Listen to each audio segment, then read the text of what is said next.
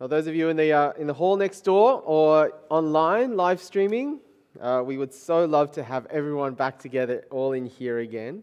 But for now, we'll just have to do as we do. And just remember, please register, pre-register early. Again, we ran out of spaces by, I think, last night when I checked. So, we would love for everyone to have an opportunity to come in person at some point. So pre-register.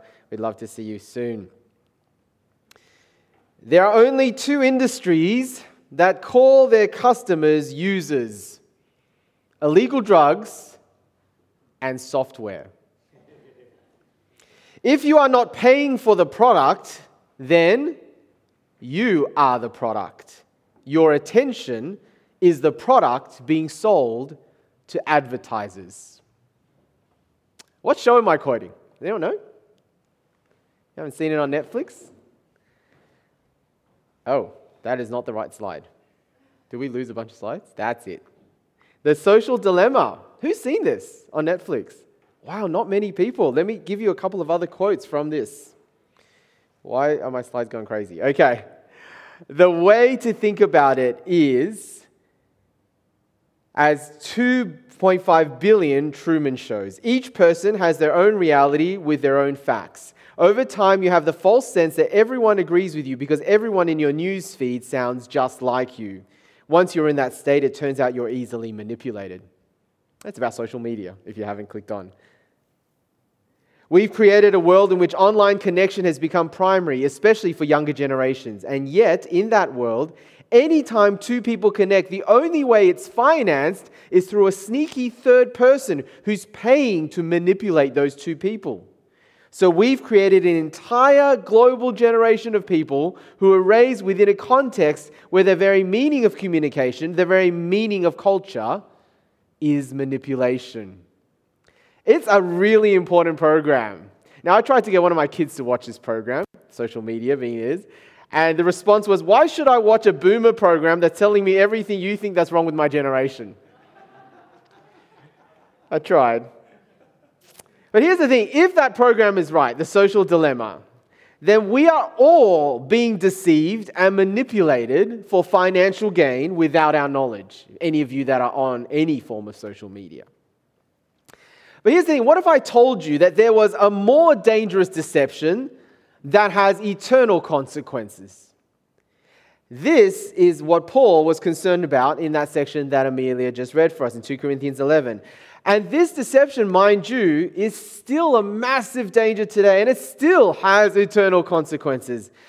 And we are all in danger, more than most of us realize. So I hope you're ready, because we're going to dip into this passage. So why don't I pray and ask God to help us do that.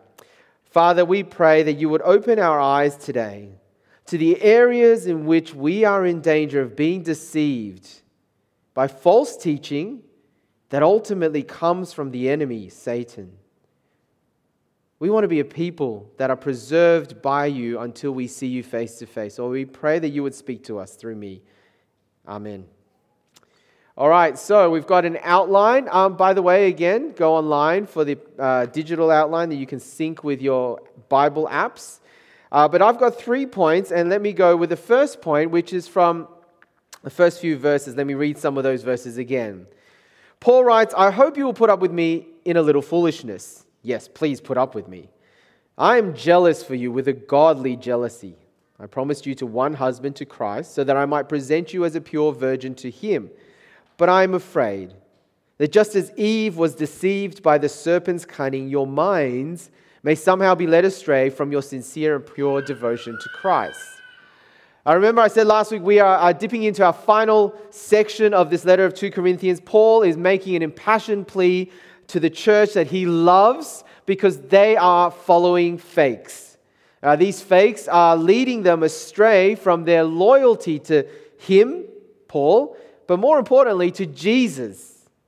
And Paul here gives the image, he's taking the role of the father of the bride, and some of us were there yesterday witnessing Grace and Ryan's wedding, right? Now, in the ancient world, an engagement or a betrothal often was done through families, and often when they're just kids, okay? It's one of those ancient type of things. That doesn't happen anymore. But it was the job of the father of the future bride to make sure that she is kept pure and ready for her husband on their wedding day. Now, I know it sounds old-fashioned and patriarchal, but you know what? Like we saw yesterday at Grace's wedding, that image is still something that we like to carry in our wedding ceremonies. In that, you know, the father still walks the bride down the aisle and gives her away, and she is dressed in what color?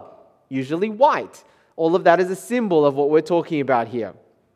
And Paul is saying that, well, these Christians, this church that he helped to establish, they have a sacred pledge. They were betrothed to Jesus. And when Jesus returns, Paul wants to be the good spiritual father, give them over to their spiritual husband, Jesus, and have them remain completely devoted all the way until that day. And so he's passionate, he's zealous for their purity, for their well-being, and that's what's meant by godly jealousy, okay? It's not the kind of jealousy that we feel mostly. No, this is the kind of jealousy that means something like passionate devotion, right? And this is what God often says he feels for his precious people. But you see, now like a loving father, Paul fears that they're being manipulated, they're being deceived, they're being seduced away.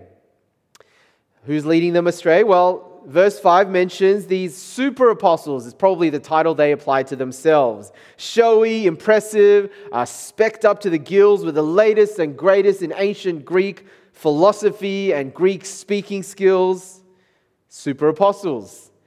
But you see, way more sinister than that. Look at verse 13. He actually calls them out. He says they're false apostles. They're deceitful workers. They're masquerading, right?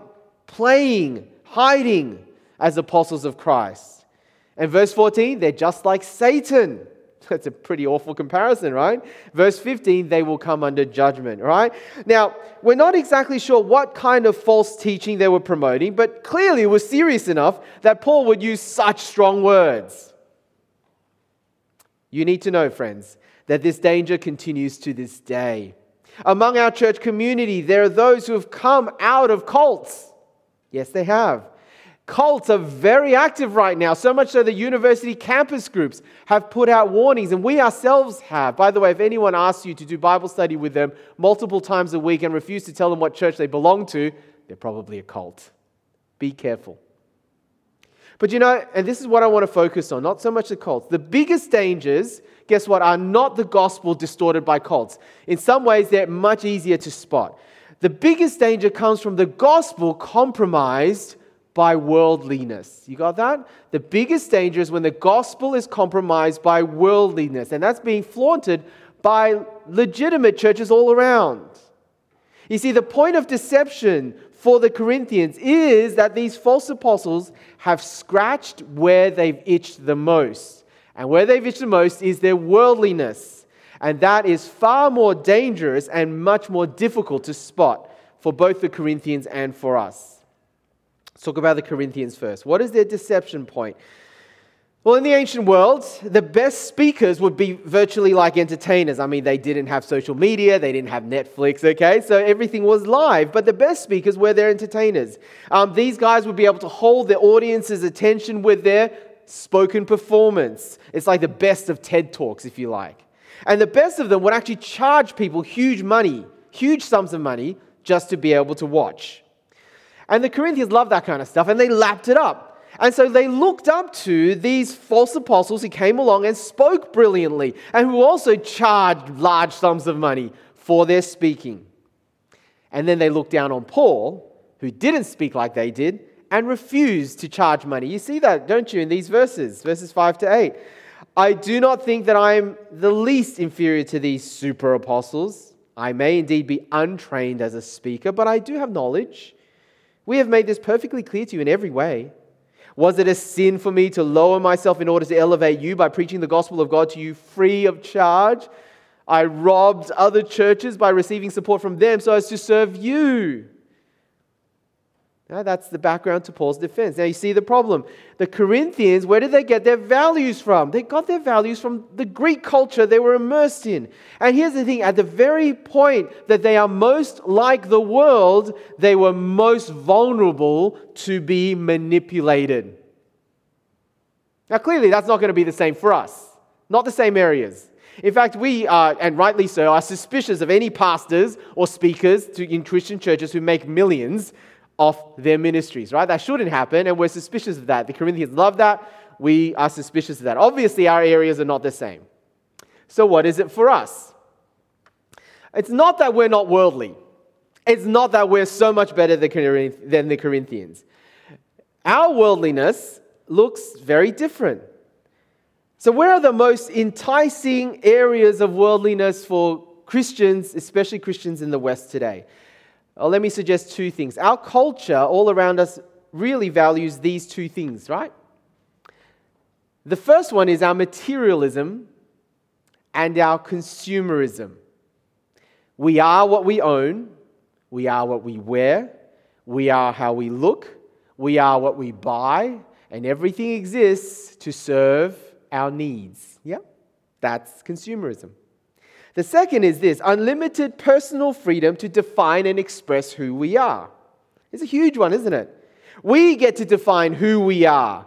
And we ought to have the freedom to express who we truly are. No one should be able to stop that. Not biology, how we're born, not your race, not your society. It's all about being authentic and being free. Isn't that a really dominant, perhaps even more dominant than consumerism? Now that sounds good, doesn't it? I mean, that second one especially, who doesn't want that kind of freedom to be ourselves?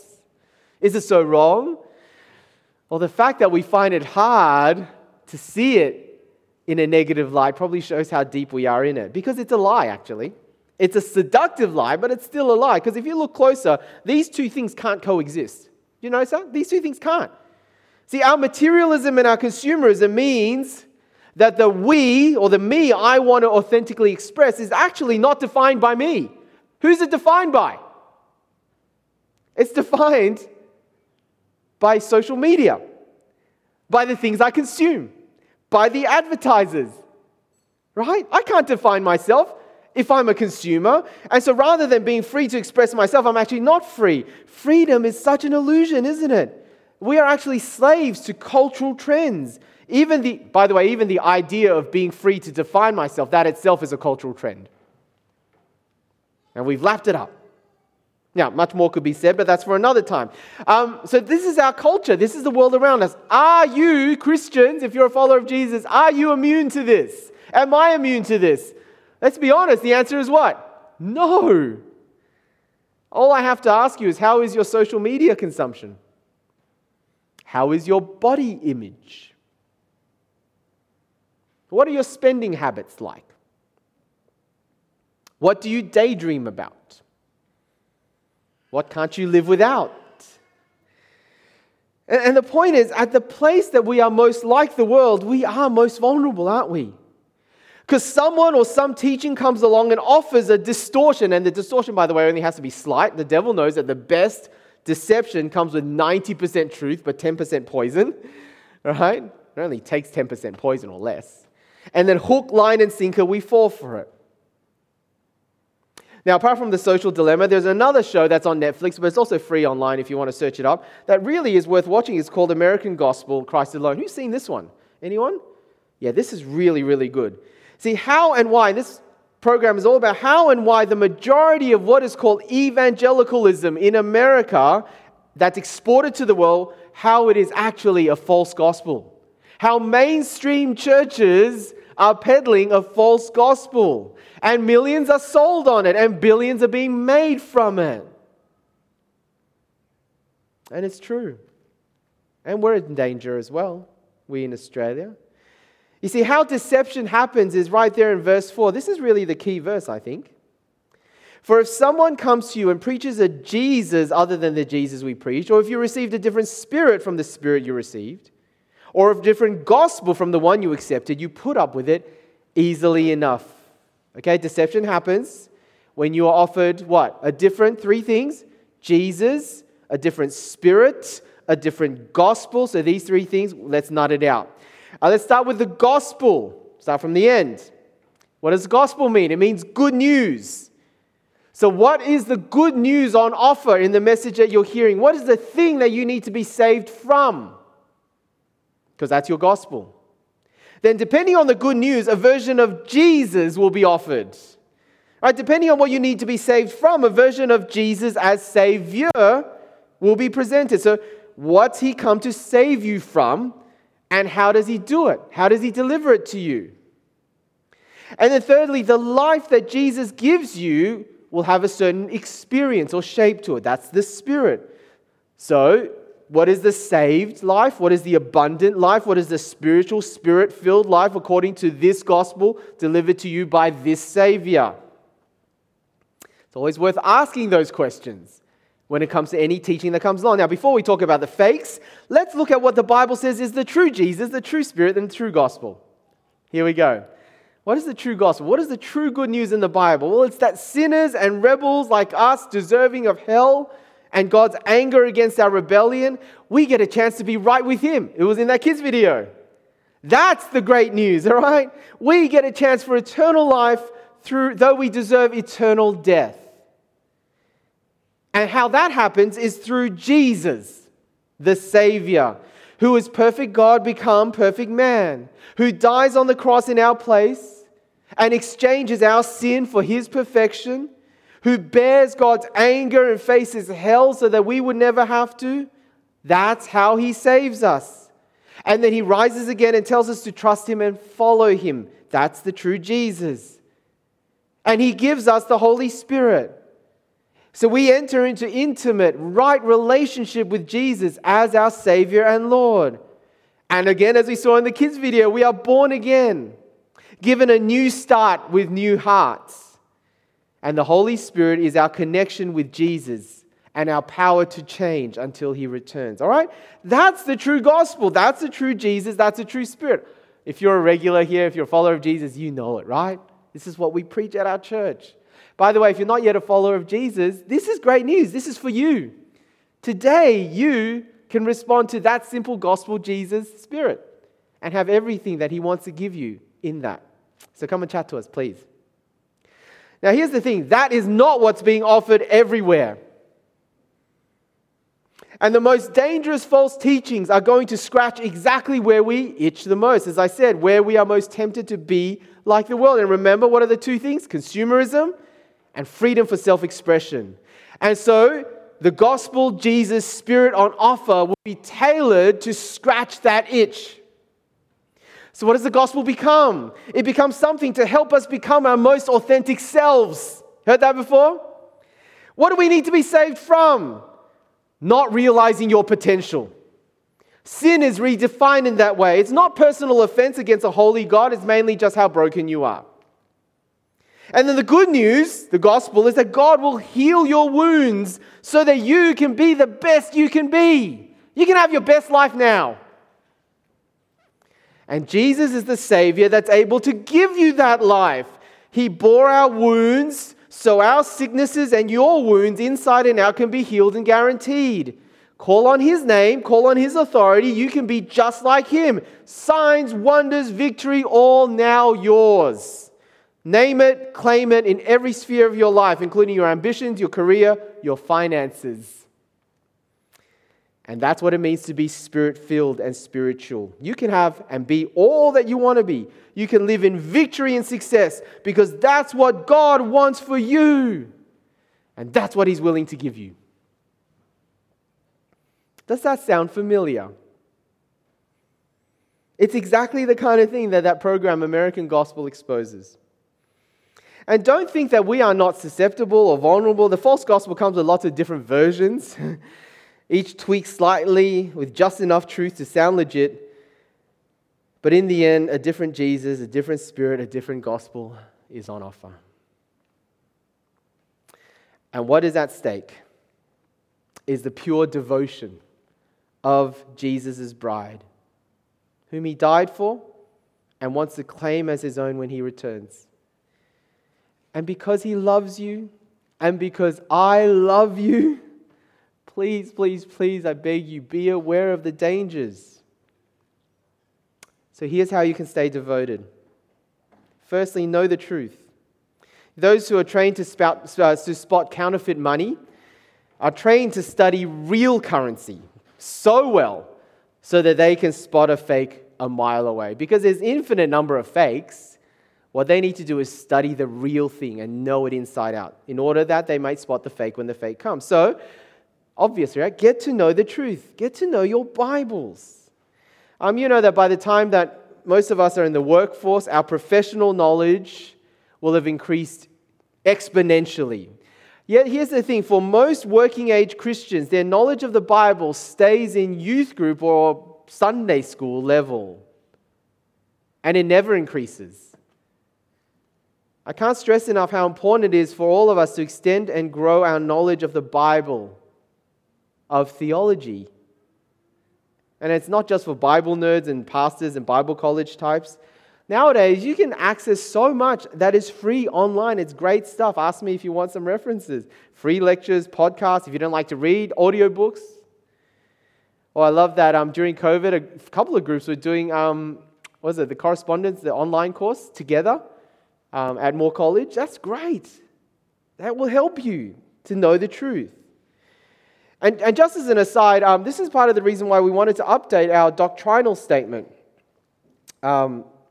We updated our doctrinal statement to help so that it would be fuller and more helpful for you, so that at any point, like what we talked about, what is the gospel, what is Jesus, what is the Holy Spirit, look up a doctrinal statement, and it's a helpful, we hope, biblical summary of it. So get to know it. That's the link. All right, but just changing the way we think and just knowing more, by the way, will not be enough. Remember, these false teachings appeal to the places where the world influences us the most. Yeah, I've already said that. And it's not going to be primarily, therefore, the battle of the mind, believe it or not. It's the battle of the heart. Like, where is the world appealing to you? It's not your intellect. It's your desires, right? Your heart. And so it's at that level that the world woos us. And that's much harder. I can educate you with mind stuff, but how do you change your desires? How do we make sure our desires are aligned with God rather than the world? Well, it's going to be through rhythms and habits, countercultural rhythms. Now, we all know that what we want shapes what we do, right? It's obvious. What we want will shape what we do. But did you know the reverse is also true? Did you know that what you do will shape what you want? You thought of that? What you do shapes what you want. That your desires are actually linked to your habits, your rhythms. Now, those of you, and this is not me, who make a point of being active and healthy in your exercise and your diet, I've heard that once it becomes part of your life, actually your desires change. Like that you actually want to eat better. You stop loving junk food. You want to be active. Your desires actually change by your new habits and your new rhythms. I've heard this is true. You can verify with me if you're one of those Ryan types. See, if like so many people, the first thing you do in the morning and before you go to bed is to scroll through your social media feeds. It's all right, I'm not picking on anyone in particular. I'm not eye contacting you. I don't know who you are, but I suspect it's a lot of you. If that's the first thing you do and the last thing you do, how do you think that is shaping what you love and what you value and what you desire? And then if you watch A Social Dilemma, how is the big companies who are financing and manipulating you trying to change what you desire? See, what if instead the first thing I do in the morning and the last thing I do at night is to turn my attention to God in prayer? And I'm not talking about a long prayer, just a short couple of sentences, prayer of my own or prayer with my spouse or prayer of my kids. Like if you replace one rhythm with another, what would happen? I guarantee you the orientation of your day and your very heart would change. See, this means that for Christians in our church, the physical and mental dangers of COVID, believe it or not, will not be as great as the spiritual dangers. Like, we are very fortunate here in New South Wales, right? I actually don't personally know anyone who tested positive, and many of you would say the same. That's not the same around the world. But for us here, the main dangers are not going to be the physical or even the mental dangers of COVID, but the spiritual. See, some will come out of COVID and leave the faith. Not because of some dramatic change in belief or conviction, but simply because the things of God no longer matter to them. And it happened because COVID took away some really important personal and corporate rhythms. So if we want to be less vulnerable to false gospels and not be seduced away in our devotion to Jesus, then we have to cultivate desires that are God-shaped rather than world-shaped. And to do that, we have to immerse ourselves in rhythms and habits. Firstly, as individuals, and then secondly, as a body. That will help. So firstly, as individuals. The best book on the subject, worth reading, or it's probably an audiobook if you don't like reading, is called You Are What You Love by James K.A. Smith. I cannot recommend this book enough. This is what he says. This is about virtue. He says, learning virtue, becoming virtuous, is more like practicing scales on the piano than learning musical theory. The goal is, in a sense, for your fingers to learn the scale so that they can play naturally, as it were. Learning here isn't just information acquisition. It's more like inscribing something into the very fiber of our being. As individuals, if you want to grow, then these scales, these personal rhythms become important. We need to invest in what used to be called spiritual disciplines, like daily Bible reading and prayer. Perhaps even regular fasting for extended times of prayer. Like private worship, adoration of God, with or without music. Like weekly Sabbath and rest. Like time to read and deeply think. Memorizing scriptures, not just for kids. All right, this is not rocket science. But let me suggest to you that these are the kind of things that when they become rhythms and habits actually will shape your desires. Well, what about corporately? Corporately, our gatherings are a countercultural rhythm. Right? Actually gathering on rest days. And I'll say this gently, but physically gathering as a part of that rhythm. See, not only so, the way we actually structure our church, our corporate worship, it's itself. Did you know it's itself a deliberate, repetitive rhythm? It's otherwise known as liturgy or order of service. All right, it's deliberately gospel-shaped. That's a rhythm. And if you've been here a while at SWEC, you'll know it very well because every week it's pretty much the same. We purposely give you a set liturgy, a rhythm, to help establish those desires. So we start with focusing on God, right? And then we move to worship in song. And then there's a confession to bring our confessions to God because we know we've sinned against Him. And then we receive the forgiveness and we're reminded of the gospel through song again. And then when that's done, we look to each other and we hear about community news. And then we pray together to God. And then we hear from God in His word read. And then we hear the word preached. And then we respond in song and in other ways. And then we're sent away with a blessing. That's a rhythm. That's a gospel rhythm. It's deliberately there. It's meant to inscribe it to you. I know it's predictable. It's meant to be predictable. Because it's establishing a corporate rhythm. Over time, it shapes our church culture. It shapes our desires. Or as the book says that I quoted before, worship is the arena in which God recalibrates our hearts, reforms our desires, and rehabituates our loves. Worship isn't just something we do. It is where God does something to us. Worship is the heart of discipleship because it is the gymnasium in which God retrains our hearts. And that's why COVID has actually hurt us spiritually.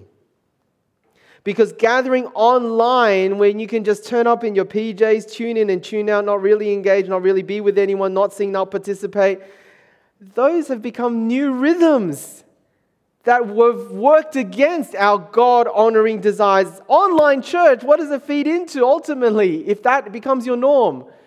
It feeds into the very consumerism that our world loves because on any given Sunday, I can tune into any number of churches. That suits me. So as much as possible, I know it's not possible for everyone, But as much as possible, let me encourage those who can to please come in person. Change back your rhythms, even though we cannot sing for now and we need to be socially distanced. Even if, and this is not just a COVID problem, if your parents have young kids, I know they're young, you barely get anything out of coming to church sometimes, but the very act of coming weekly, you see, is itself a rhythm. And if you can't come for good reasons, and that's some of you, make sure you're doing your best to make online church not just something you watch, but somehow something you participate in. Because our corporate rhythms are important. And by the way, not just on Sundays, during the week as well. You know, meeting weekly, especially kind of middle of the week, Tuesday, Wednesdays, even if it's Friday, but meeting weekly with other people in community groups, or triplets, or one-on-one to read the Word of God and pray. That's a rhythm. Those of you who can and have, good on you for making Thursday night prayer meetings, right? Every week on Zoom, it's easy. Make that part of your weekly rhythm. That'll be great for you, as well as for our prayer life. Doing family devotions. Praying together with your spouse and your kids regularly, every day if you can. Right, these rhythms are precious and important. Guard them. Because without them, all we're going to get is what's coming through our devices and our social media feeds. And what's at stake, you'll remember, is that our hearts are so much more vulnerable to a false gospel that's going to feed into those very desires shaped only by the world. And Jesus is too precious, isn't he?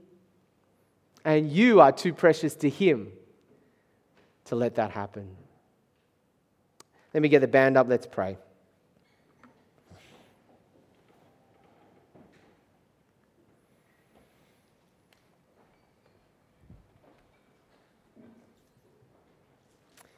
Father God, please help us. As we consider how you might have spoken to us today, that the world may not speak louder than what's coming through other sources. And new rhythms and habits, or old rhythms and habits, are not easy, especially in this time of COVID and uncertainty. We pray that as your people, you might help us do that, so that our desires will be shaped only by you. In Jesus' name, amen.